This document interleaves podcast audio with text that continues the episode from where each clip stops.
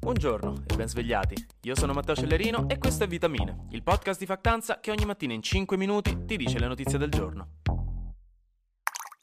Un saluto enorme da Strasburgo, a voi e al vicino della camera dell'hotel che sta ascoltando senza volerlo le notizie del giorno alle sei di mattina. Come vi dicevo, noi di Factanza, e non solo, siamo stati invitati a partecipare a un seminario in occasione della plenaria del Parlamento Europeo, che è iniziata ieri, e in questi giorni quindi sto sbirciando un po' nei corridoi del Parlamento Europeo, che prima non sapevo neanche come fosse fatto, vi dirò la verità, è come parlare di Delitto e Castigo o dell'Ulisse di Joyce. Tutti dicono che è un capolavoro da leggere, no? Un grande classico, ma nessuno ha mai avuto il tempo di leggerlo, che strano. E quindi niente, la cosa interessante, oltre al fatto che il Parlamento Europeo dentro è una figata, raga, è tutta l'enorme questione dello scandalo della corruzione catariota nei confronti di diverse personalità interne al Parlamento Europeo, di cui vi ho parlato ieri. La grande novità è che Roberta Metsola, che è la Presidente del Parlamento Europeo, come da tradizione ha aperto la plenaria, che è quando il Parlamento Europeo si riunisce in tutto il suo splendore, in pratica, con un discorso molto duro, in cui ha voluto dare un segnale forte di presenza e di posizione netta sulla questione. Ha espresso molta rabbia, insomma molta decisione nella necessità di trovare tutti i colpevoli e garantire trasparenza nelle istituzioni europee, ricordando che in questo momento la democrazia europea è sotto attacco.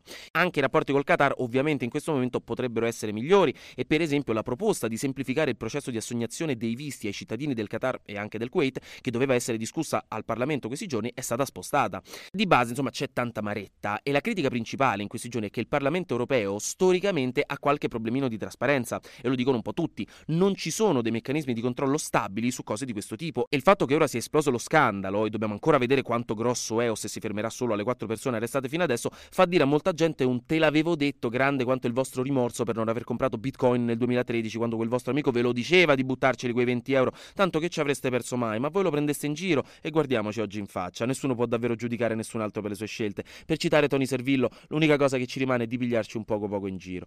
Tangente filmica a parte, ora l'obiettivo sarà di rafforzare le misure di controllo delle lobby e della trasparenza, ma sarà molto complicato perché queste proposte tendenzialmente non sono mai molto popolari. Speriamo che qualcosa cambi questa volta.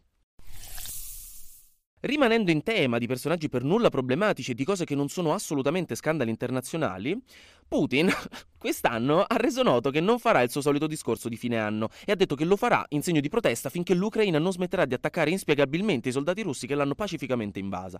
Ah, scherzi a parte, non lo farà probabilmente perché non gli conviene, non vuole rispondere a domande scomode in un momento in cui preferirebbe farsi chiedere al pranzo di Natale coi parenti quando è che si trova un lavoro vero. Ed è particolare come cosa perché Putin non salta mai il discorso di fine anno, lo saltò solo nel duemilacinque. Di solito insomma è una grossa cerimonia con centinaia di giornalisti, a Putin ci piace fare questi discorsi e secondo molti dipende dal fatto che il consenso politico di Putin sulla guerra in Ucraina sia in calo, sia perché non sta andando come dovrebbe la guerra, sia perché una certa, diciamoci la verità, ha anche rotto il cazzo. Quindi magari appunto non vuole domande scomode o esporsi più del necessario, visto che ultimamente si è anche preso qualche pausa dalle apparizioni pubbliche ogni tanto, quindi insomma, la notorietà, i riflettori, lo showbiz hanno fatto un'altra vittima e quest'anno in Russia niente discorso di fine anno. Gli manderemo il link alla diretta di Zio Sergio che ci parla.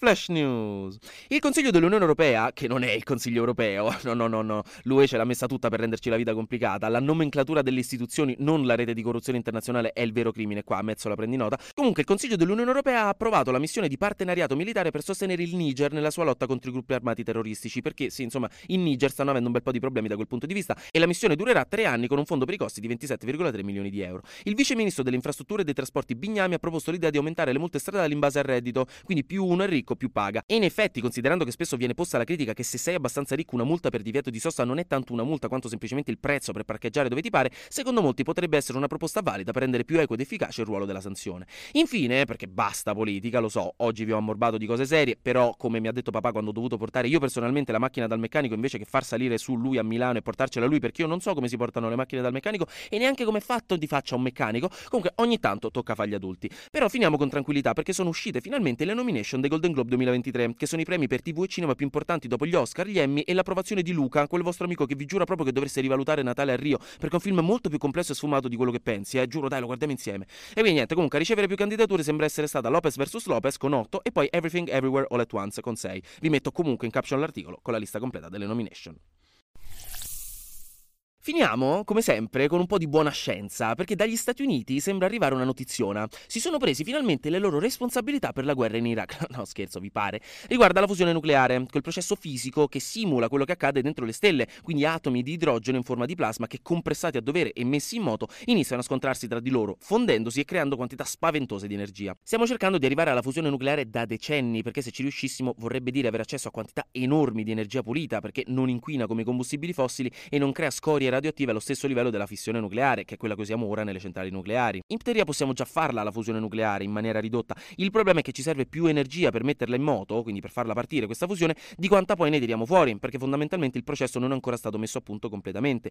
Però sembra, dai risultati del Lawrence Livermore National Laboratory, che siamo riusciti ad avere un saldo netto di energia, cioè si è creata per la prima volta più energia di quanta ne è stata usata. Oggi il governo statunitense dovrebbe confermare i dati e se lo farà sarà un passo avanti enorme per la scienza, perché era un po', diciamo, l'ultimo grande tassello che mancava. Ora, ovviamente, quando dico l'ultimo tassello non dico che domani avremo le centrali a fusione, nel senso, le stime più ottimistiche dicono che le avremo nel duemilacinquanta, c'è ancora un botto di strada da fare, ma da un punto di vista tecnico è una notizia incredibile. Anche oggi grazie per aver ascoltato Vitamine. Noi ci sentiamo domani, perché sarà successo di sicuro qualcosa di nuovo, specialmente qui a Strasburgo, e io avrò ancora qualcos'altro da dirvi. Buona giornata.